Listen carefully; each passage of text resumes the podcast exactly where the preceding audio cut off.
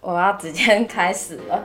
哦，从前导言论，你有你有想好你要说什么吗？没有，没想好，我想直接直接进入主题了。哦，好，也可以。好，欢迎收听《都市求生日记》，我是慧慧，我是一凡。只是我们要讲的就是学生与狒狒之死。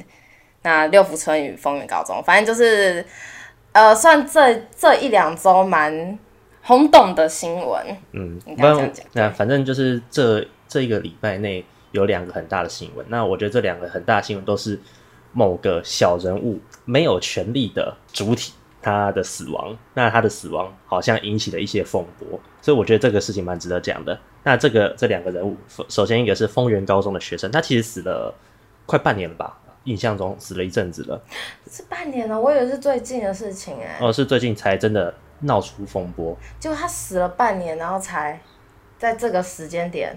对，对，对啊。那第二件事情就是那个狒狒六福村的狒狒跑出来跑了十八天吧，然后被人拿枪给射死了。呃，这这两个一个学生一个狒狒的死，我们看能不能想出些什么，然后有什么我们可以反省的地方。这两个死者他们来自不一样的机构，但我觉得这两个机构好像有些异曲同工之处，一个是六福村，一个是丰原高中。都是某一个某一个群体嘛，或是某一个空间，某一个、嗯，我觉得是说，就是拥有权力的，有办法瞒天过海的，有办法把欺压对方的机构，以大欺小的概念嘛。对啊，确实是。我觉得，呃，我自己是很比较喜欢用那个权力位阶来看这件事情的。嗯嗯，对。那进入正题之前，我想先讲一件事情，就是。我们现在有在普发现金六千块嘛？对、啊。首先我要说，我觉得这是一个非常白痴的政策。但就是为什么白痴？我现在懒得讲。但是就是昨天我我昨天我收到六千块，就看到户头汇进来六千块。然后昨天我在路上被一个阿伯就乞讨，就是他真的是问我说能不能给他五十块，然后很靠近我，在笑着拍我的手。我当时其实是有点生气的，就是有点想跟他说你不要碰我。但我是笑笑的跟他说对不起，我没有办法。那我突然就觉得，就是这六千块，这些人是拿拿得到的吗？我觉得应该是都是拿不到。这些游民，这些平常是社会的边缘人，他不会接收到这些资讯，或者是不会有能力或不会想到要去登记这些。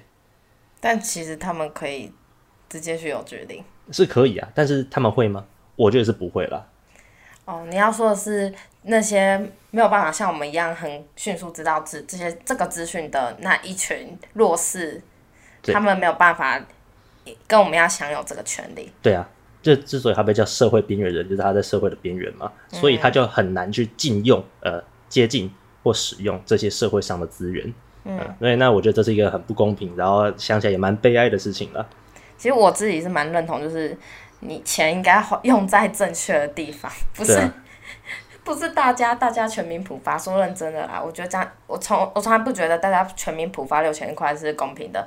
靠背有你在缴很多税的人，然后你也拿六千块，什么你没缴税的那些人也拿六千块，像我就没缴税，我一样有六千块，我妈也是六千块。嗯，对，我我不知道公平在哪，我嗯对，嗯，OK，对，当然他们这些游民他留不留得住钱，或者是他有没有缴税，我觉得是一回事，只是他们是相对来说，我觉得更需要被关注跟投注资源的人啦，而嗯。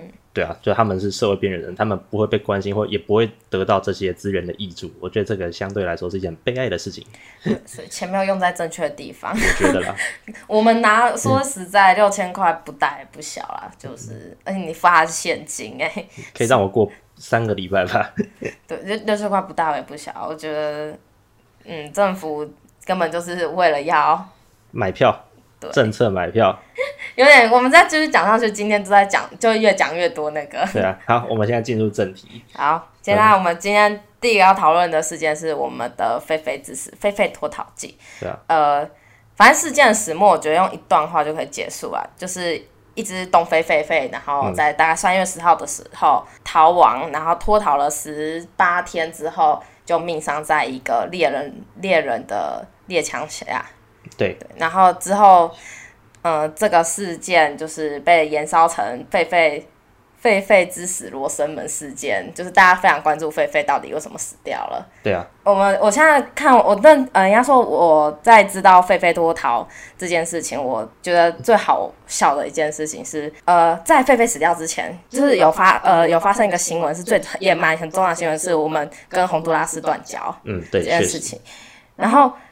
他也是有上头版，这个新闻也有上头版，但很很有趣的是，马上两三天之后就变成还是狒狒，就全台大关注，然后这个关注程度，我觉得是超越红国断交这件事情。嗯，确实，这个这个新闻它延烧的比洪都拉斯断交更久更大吧？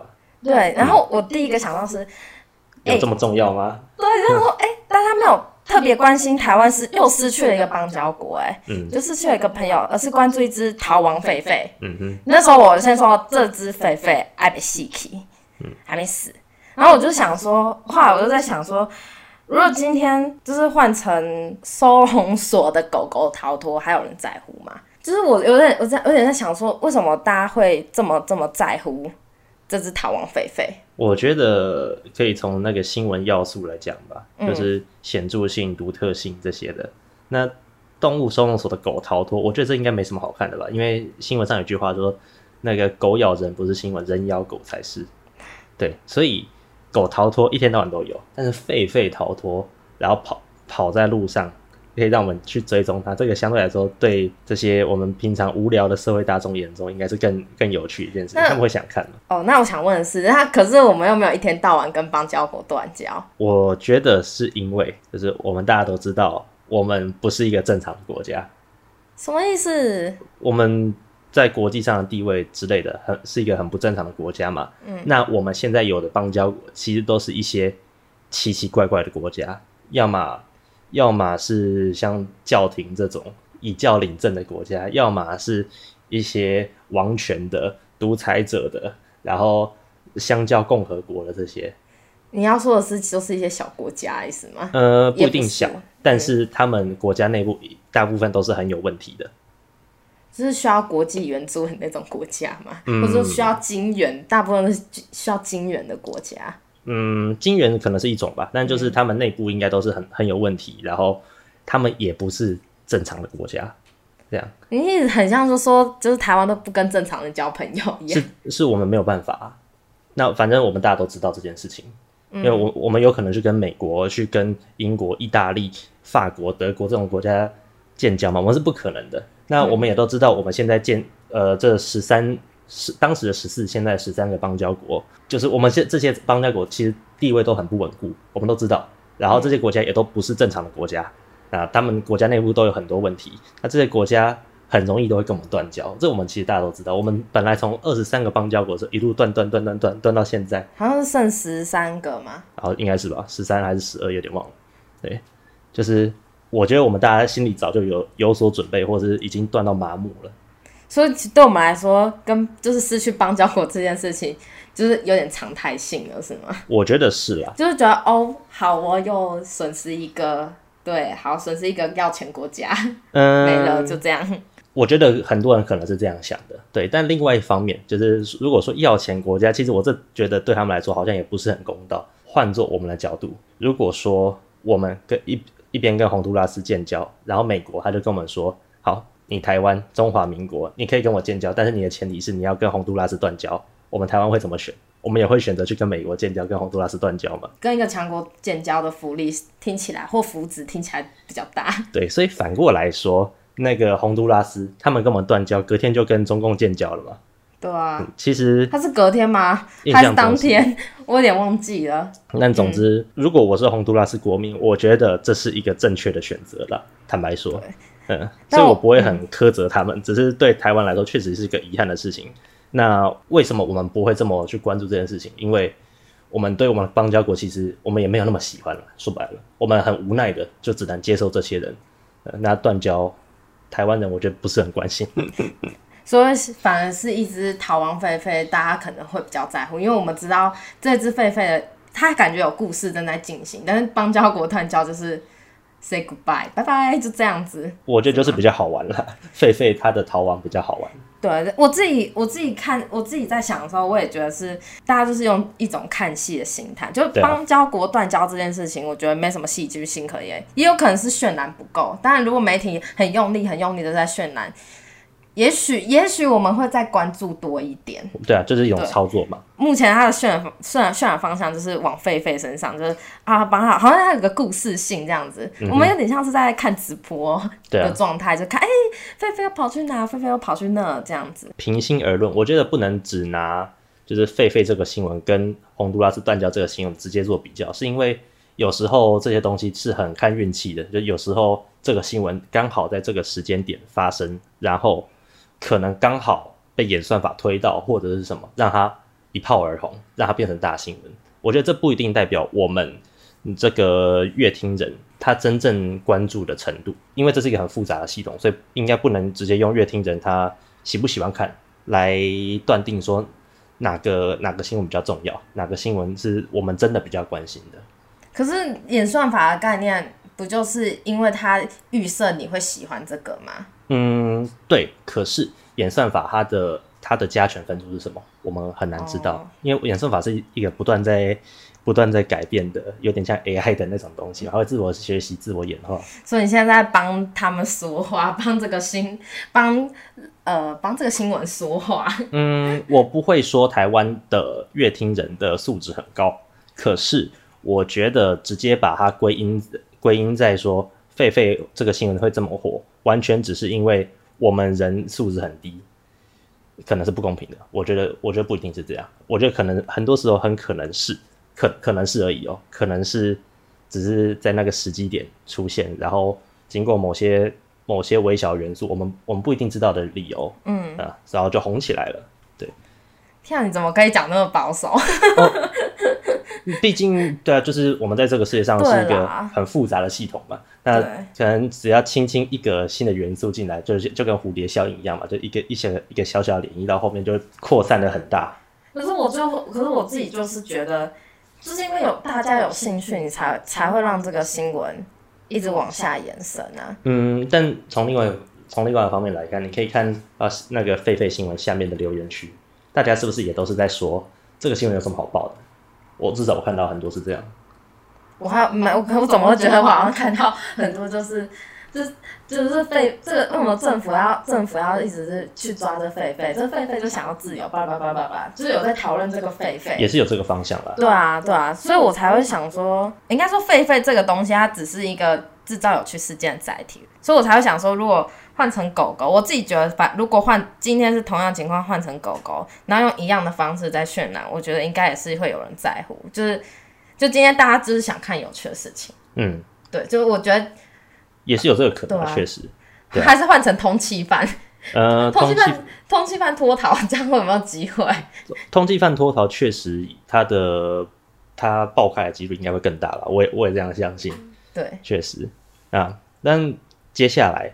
就是这个狒狒，他后来处理的方式，因为觉得很错愕的，我们竟然发现他死掉了，然后这个事情后来就爆得更大了。对，因为他死掉了。嗯、然后我觉得有一个，不知道大家有没有看到一个梗图，但是算已经算迷因了吧？就是呃，有一张照片，它就是那是农委会嘛，跟狒狒的的棺木，狒狒的遗体，然后就是鞠躬致敬，然后。哦然后这张照片有被，就是好像有登到 BBC 这样子。哦，是哦。我那时候看到那个，我那时候我第一时间看到这照片是在呃别人的 IG 上，然后看到讲说，到底真的假的？没有，我只想说这是在干嘛？哦，这干嘛？为什么会这样子？表演吧。就官员的行李跟记者疯狂的拍照，好像就是。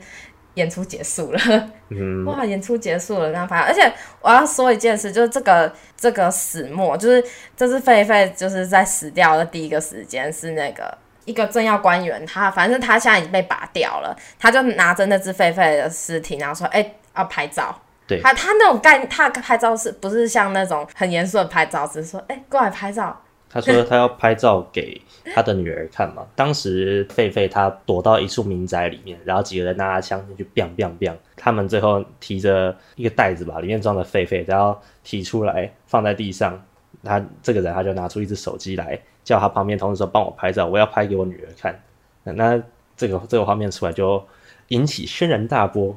什么？你要你要说什么？我只是想说，我觉得很荒谬。你一下前面跟他说，哎、欸，这是这只是狒狒，就是那种那种态度，一下很轻浮态度，然后一下又很严肃。然后我只想说，你到底想要做给谁看？哦、呃，我觉得可能要分开来看吧。因因为一方面，像你刚刚说的那张图片，就行李那些人、嗯、是一群人，嗯、可是把狒狒提出来说，我们要一起拍照，那是另外一群人。嗯，我觉得不能就是全部放在一起看了。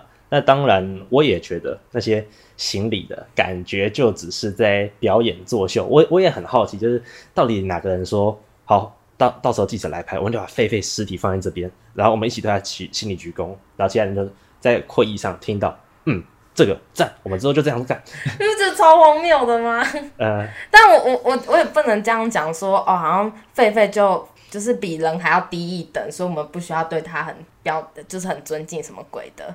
对，但是我只是觉得你为什么要这样做？就你很明显就叫来一群记者来拍，就是只是要确，就是让大家知道说，哎，你你没有对这件事情有任何轻浮轻浮的态度，你你很严肃的在很庄严的在处理这件事情。总之，我觉得这些官员们处理这件事情很草率，那从一开始就不应该把他打打到死，然后到后面这样子给他鞠躬，就真的很像闹剧。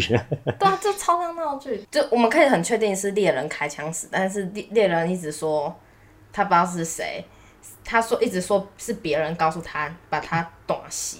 对啊，是啊，但我其实是相信他的，因为就是他有枪是合法的，嗯、然后这个拿枪的这个猎人是平呃新竹县政府叫他一起去现场的，嗯，就代表说。呃，新竹县政府是有可能真的是要把他开枪打死的。对，然后结果大家现在在踢皮球。嗯，对啊，但这我就不知道了。只能只能说，我觉得一开始这些负责抓这些动物的人们，他们感觉是想要就赶快草草了事，就是砰死掉，或者不管不管死的活的，他才不在乎，就是直接把他抓起来就好了，那种很官僚的心态吧，我这样想。啊，我突然又好想问，为什么不能让狒狒就逃脱逃？我是觉得这样子感觉有点不负责任吧，而且狒狒它毕竟不是台湾的原生物种，虽然它已经结扎了，但是它脱逃，然后它在人类的市区这样游荡，狒狒也是一种呃非常强悍的动物。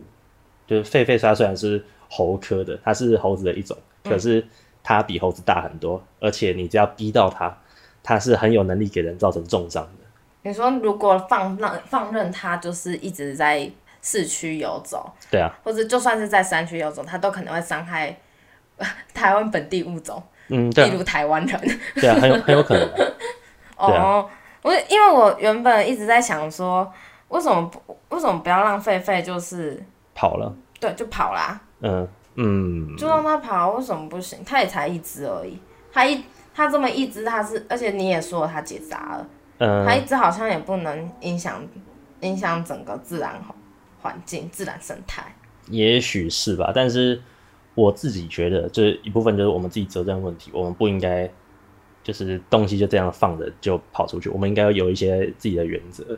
嗯，你说还是得要把它抓回来。对，我那时候其实觉得我很好笑，我就会想到说，大家在讨论到底是谁杀了狒狒，然后我只是想，然后我一直想说，哈，狒狒好不容易要快自由了，但他就这样被猎枪打死。嗯我把这个事情我跟我朋友讲，我就问他说，在狒狒这个角度来看的话，他到底有没有真的自由过？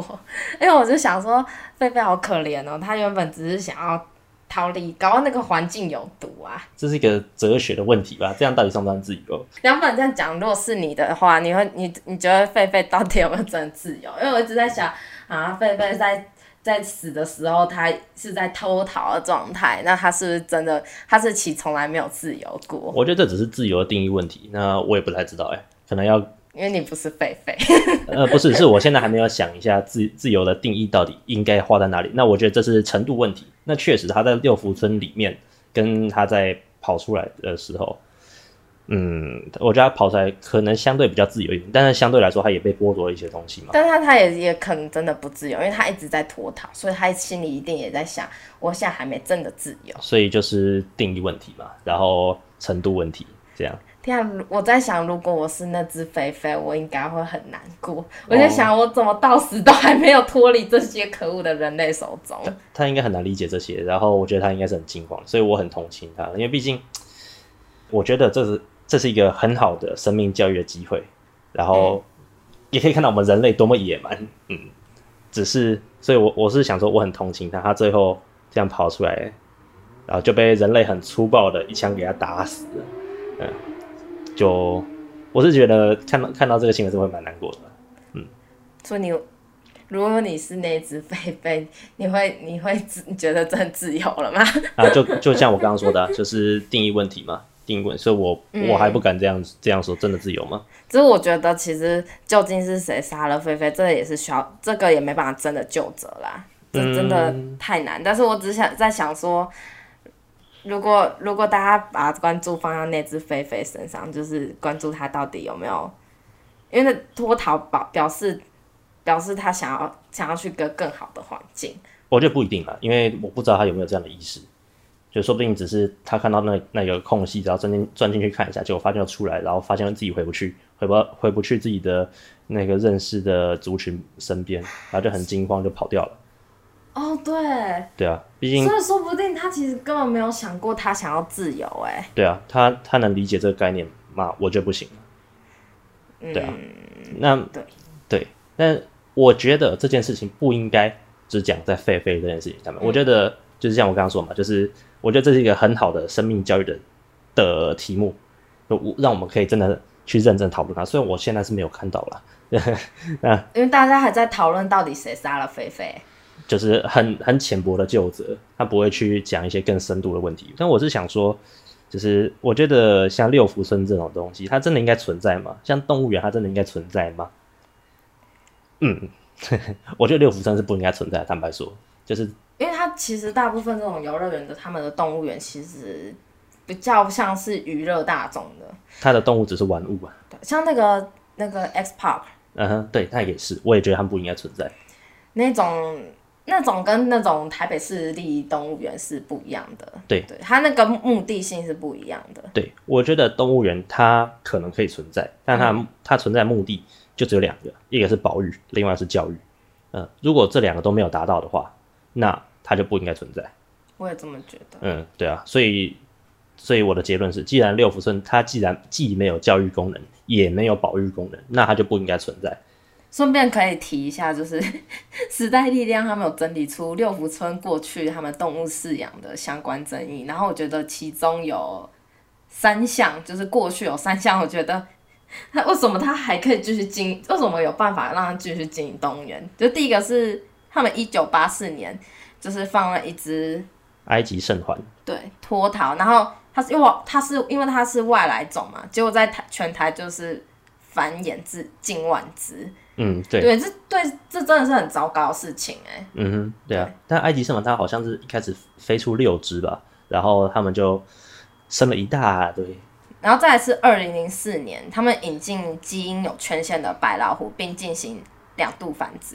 嗯，这我觉得也很糟糕哎，就是你明就知道基有基因缺陷，就是证就是说明他将来他可能身体并不会很好，对，他就会受苦，那你还要一直。去繁衍，对啊，会一出生就只就的命运就已经很确定，可能就这辈子老了就是会受苦的物种。嗯，对啊，那就就代表说他们只是想要玩具而已。他们对啊，然后那我实在很不懂，为什么新新竹市他还愿意让六福生继续养？还是这养我造我造一个动物园，我不需要有任何的法律规定，只要他这个东西它符合法规，那就可以啊。那确实。这个应该是符合法规的吧？天啊！对啊，所以像他只要有什么营业营业用的养动物的证的证明，还是什么证照，那他就可以去跟国外买这些动物过来。那我很好奇，刚前面第一项那个就是放，就是让动物脱逃，嗯、然后导致就是生态浩劫这件事情，对，他是有办法去进做法则的吗？我不知道哎、欸，这个我不知道，其实，对啊。但我觉得很糟糕。前面两场，他在前面两场是真的很糟糕。然后再来是一个哦，二零二二年，这是去年的事情，我完全不知道这个新闻。嗯，就是呃，这也不是去年的哦，这个是近年来，就是这十年来，因为饲养不当导致呃八只长颈鹿接连死亡哦，就表示其他那个环境是有毒的哎，对，应该是对动物没有很好。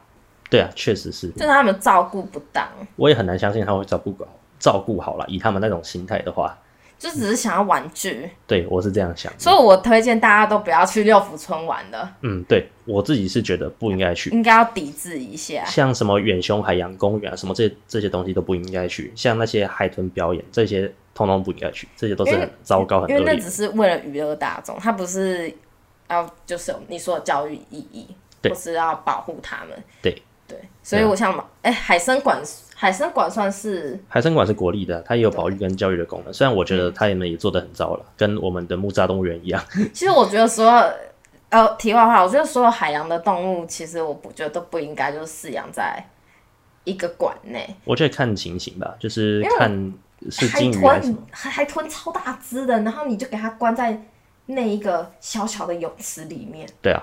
但拜托，我是人，我把我关在六平房间，我都要发疯了。想想看，疫情那个时候，把我关在房间，我都要疯了。嗯，对啊，但就是我就是看这个动物它的需求跟它的智商程度吧。就如果是海豚，当然我觉得不应该养海豚、鲸鱼这种，它们有高度复杂心智的动物不应该养。但是如果是像小丑鱼、花园鳗之类的。哦，这个可以。对，这个可能可能可以，只要把它的环境弄好的话，我觉得是可以讨论的。我觉得要养这些动物的最最最大前提就是你必须要可以照顾好它们。嗯，对啊。像六福村就不行，对啊，要抵制，不要再去六福村玩笑傲飞鹰了，听到没有？对啊，对。那接下来呢，我们把狒狒话题包装起来，下一个我们要来讲的是丰原高中这个事情。那这个这个事件大概就是。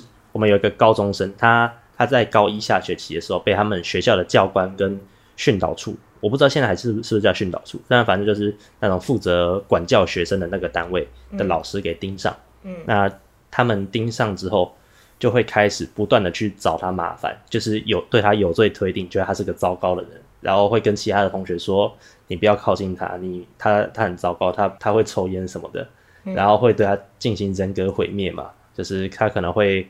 跟这个学生的家长说，他可能有在吸毒，然后叫他去验尿什么的。嗯，那就这样子一路过了快一年吧。那这个孩子他在高二的时候，他去买了一大堆冥纸，在学校的四楼一路撒撒撒撒到五楼，然后最后他回家，他在家里烧炭自杀。嗯，让我好想哭。哦，对我真的觉得好好想哭哦。嗯，最后这个家长他现在要给学校就责嘛，所以。就最近这件事情就这样爆出来，过了几个月之后，嗯，像这件事情在教育圈跟应该说不用讲教育圈，其实已经应该在高中生之间应该已经都传得沸沸扬扬的了。我会知道这件事情是因为那个什么台湾青年民主学会，他在 IG 的的贴文，他有他就写这件事情，然后我也是有看到，也是因为看到这个我才知道，对，被我身边的人大量转发，我是没有转发了，但是但是我就有看这样，嗯，那我觉得。可以先谈两两个方向，一个是家长家长端，一个是学校端。嗯，对，这样因为没办法，就是这就是有问题的是这两个啊。对啊，对啊。那我觉得，哦、先先带你讲，刚刚那个笑不是开心的笑，嗯、我是不屑的笑。嗯，嗯对啊，就是，嗯、呃，我自己先从家长端来看，其实我我看完他们这个呃这 IG 贴文的时候，他们其实还有在附一个一个连接，就是。记者会的照片以及家长收集的对话的截图，嗯哼，这样对。那他们，我觉得家长的那部分就是他们在孩子死后就是才要开始去伸张正义，嗯，这件事情让我觉得很不知道，我们觉得哪里很奇怪就对了。哦，你你不觉得很奇怪是？哎、欸，你如果你是个做父母的人，你怎么会在他死后才发现？问题很大条，嗯，对啊，一定是在他之前已经发现问题很大条，对啊，所以我也想说，我很好奇这些老师还有他爸妈，他们到底会不会愧疚？就是是他们的不闻不问，跟他们的不负责任，或者他们的霸凌，来让这个小孩死掉的？就为什么小孩不跟你说？嗯、为什么过了这么久，小孩都死了，你才发觉这件事情。其实我在想是，也许父母是知道，可是你为你父你父母到现在你才硬起来，又是为什么？你如果已经知道这件事情，那你也你也觉得这个这个状况非常的不好，那你怎么你怎么没有及时停损？嗯，对啊，所以我觉得父母蛮有问题的。对，然后你对你要你你要还有一个点，我也觉得很不理解是，好，你你现在要就是为了你孩子去伸张正义，对，然后你但是你你你的给的证据就是那个孩子与朋友之间的对话，我这样看到所有的证据都是。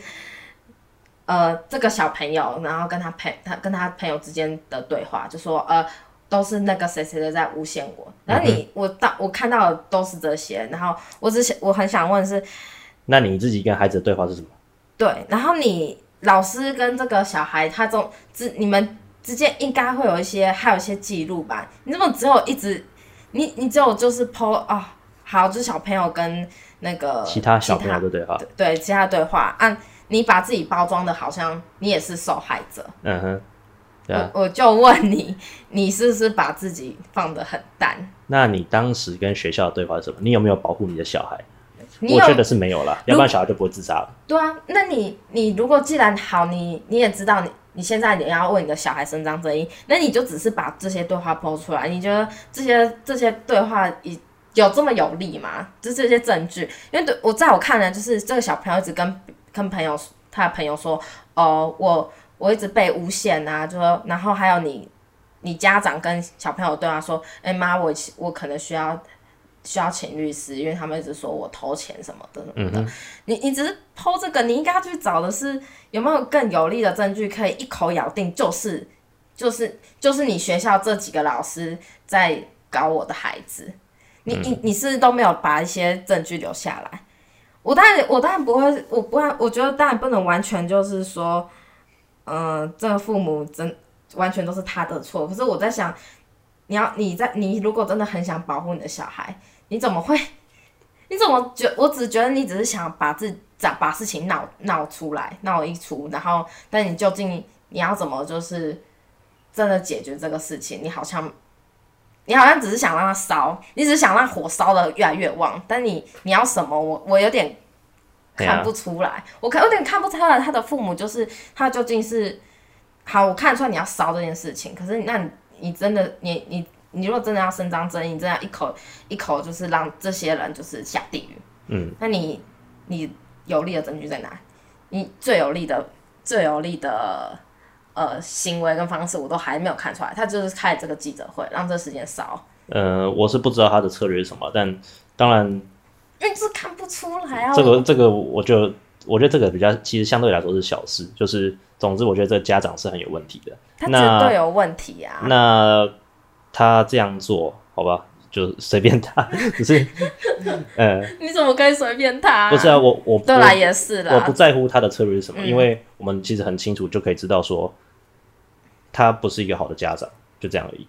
他就算他就算就算他没有就是真正的去呃真正的动手加害他的孩子，嗯，但他也必须是一个呃必须说是一个懦弱的的父母，嗯，如果学校都学校这样子的。呃，这样子欺负你的孩子，而你你只是茫然的、盲从的，就是听学校的话，然后就这样就接受这件事情了。嗯、你你没有就是想要反抗你的意思吗？我觉得就只是这样子，那真的很真的是个懦弱的父母。我觉得不一定是懦弱，要么他就是冷漠，对他不在乎，他没有真的很关注他自己小孩身上发生什么事情等等啊，我不确定。但总之就是学校。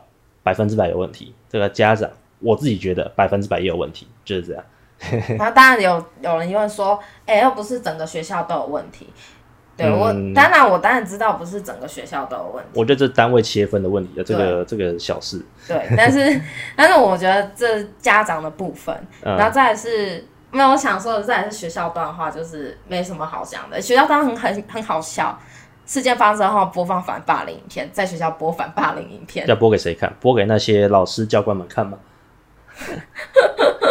呃，我是不知道啦。我我真的觉得，我没有我没有说反霸凌影片不好，但是根本没有用。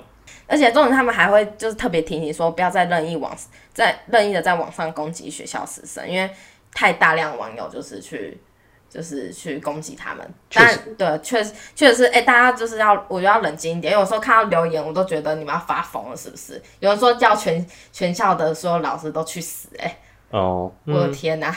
就是我觉得。毕竟很正常啊，就是社会一大堆自以为正义的人，然后他们不需要在乎后果是什么，所以讲话讲不需要付成本。对，但我我其实觉得是学校他在处理的时候，我我感觉他感觉出来他想要压压这个事件，但当然事情发生，说如果我是学校行政人员，或者说学校的或者校长，我也希望这事事情可以压下来。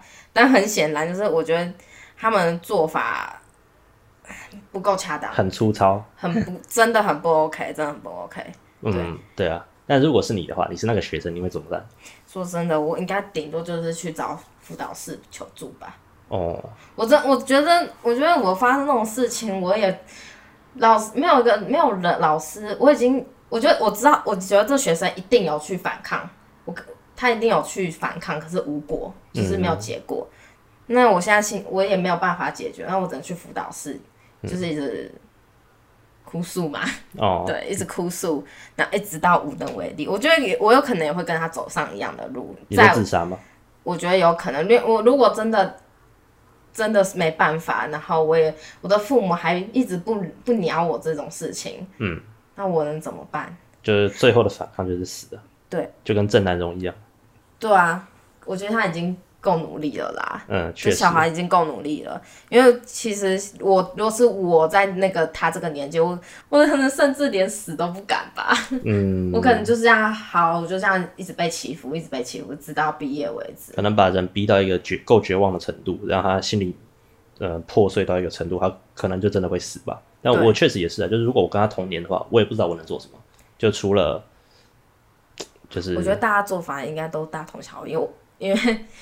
你既然你已经反抗了，可是又没有什么人鸟你，然后你没办法跟强权就是做抵抗。对啊，当然现在我就现在就比他大十岁多，我知道怎么做斗争，这个我觉得我可以做的更比他更好。但是如果我在他那个年纪，我确实我也真的没有办法。所以我就当时在写这个脚本之后，就想到鲁迅他讲了一句话，他说：“不在沉默中爆发，就在沉默中灭亡。”那还真的是这样。嗯，对啊。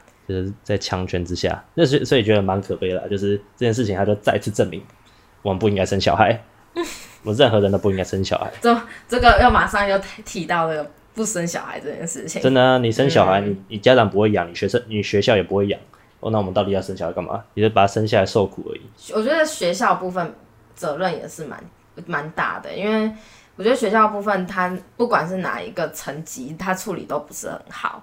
哦，对啊，就是学校跟家长都一定会有责任嘛。对，对啊，因为但我自己是很期待我们政治人物他应该提出想法来做出反省，就是我们要怎么淘汰糟糕的老师，那这些老师他做这些事情应该要怎么样更有效率的去处理。我跟你说这件事情是呃经典经典议题，但是我跟你讲各县市都有这些不适任老师，嗯，全台到处都有不适任老师，但。最后都无果，哦，最后都无果。我告诉你，有些不，我有听，我这边插一个话题，就是不是人教师这个，就是我有听到，就是我有个同，呃，我有个同学，他的爸爸是校长，澎湖别间学校就听到说有个不适任的男老师，就是类似就是性骚扰呃学生，基本上这种事情非常严重。你大概，然后你知道怎么怎么解决吗？他不是叫他就是你给我滚蛋辞职，嗯哼，就是给他记个处分，哦，就这样。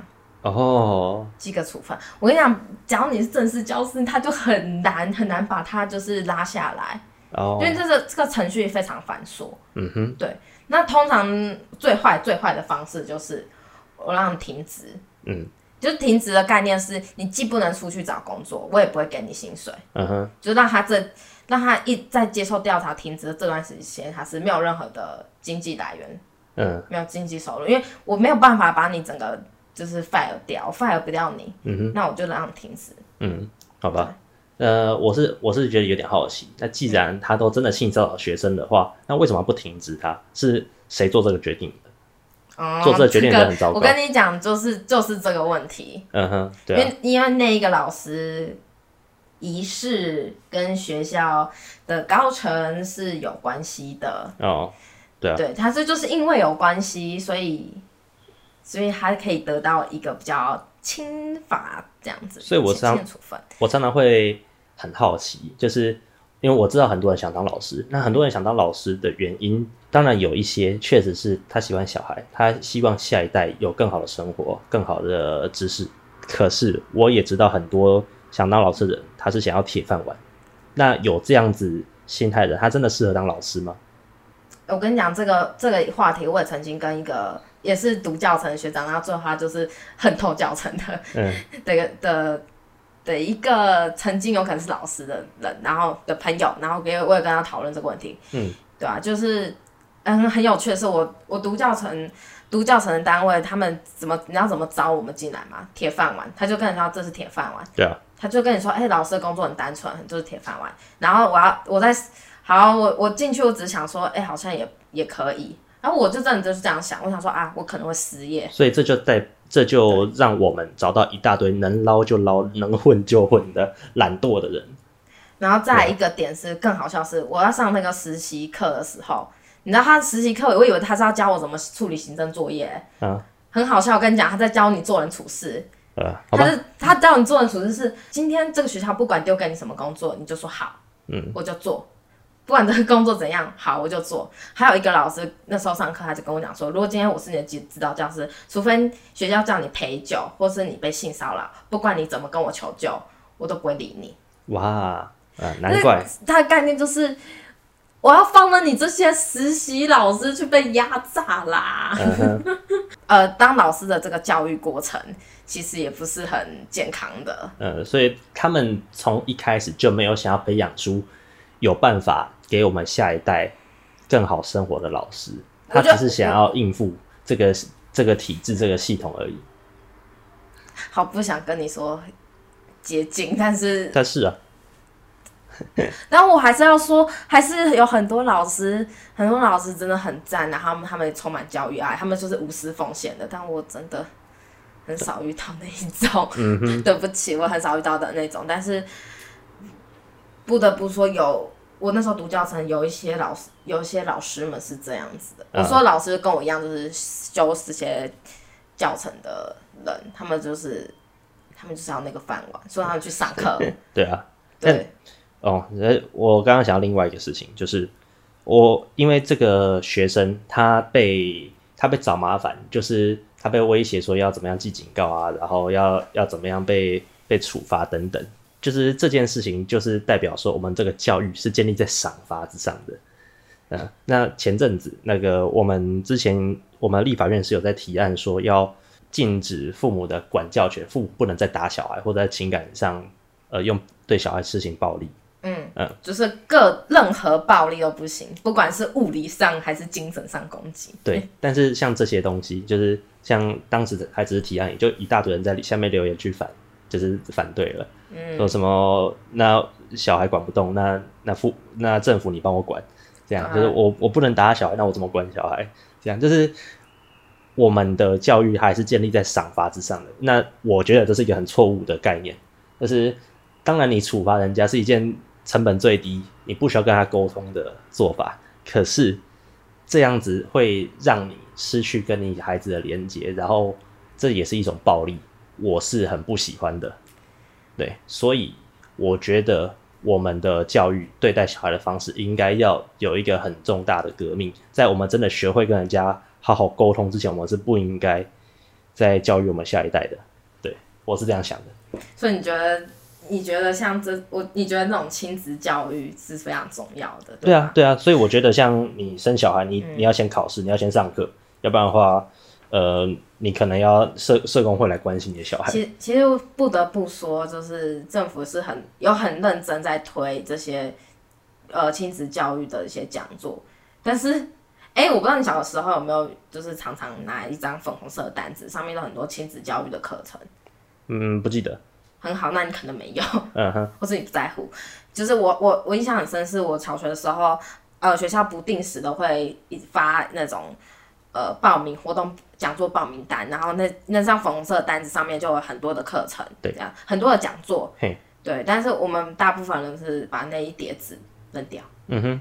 对，就其实政府有很努力在推，但是我觉得这不，我觉得这不算努力，他只是有办，但我不觉得这是努力。可是我觉得已经，我觉得在某种程度上已经算努力了，因为你小孩生出来，但你负责生的人负责养啊，负负责生了，你就知道你就是的教育什么有的，呃，不是有没，但是你在你教育这件事情，主要都是由你的父母父母在做处理的。那学校学校当然就是提供个场所。就是让你的小孩 level up，或者进更更符合社会化，更像一个人这样子。如果从这个角度来看，哈、嗯，就是我们政府可以要求小孩有十二年的国民义务教育，嗯、那我们是不是也应该要求这些父母有？是是九年啦，十二年。现在是十二年了，但总之就是我们可以要我们十二年的国民有义务教育。嗯，那我们是不是也应该要我们这些家长至少他要上完一整套课程，然后做出考试，让我们。让我们政府知道这这个父母他是不是有资格的？好像驾照要有个父母，啊、我要有一个父母执照，然后跟他说，我拥有这个执照，说我可以养一个 baby，养个小孩。对啊，就像驾照一样啊，对啊。哎、欸，我觉得其实这是可以的，就是你，我觉得这样才算真的是有认真在做这件事情。你在怀孕的过程中，你的你的双，你的呃双方，或者是你要养小孩的人，你在这之前一定要先修满。多少课？如果没修完，你会有怎样的呃？可能政府会在系统上标记你说你是可你是潜在的危险父母，对，或者是说你可能就税收高一点之类，这也是、哦、之类的、啊。对，就是这样子。我觉得这是一个可行的方式。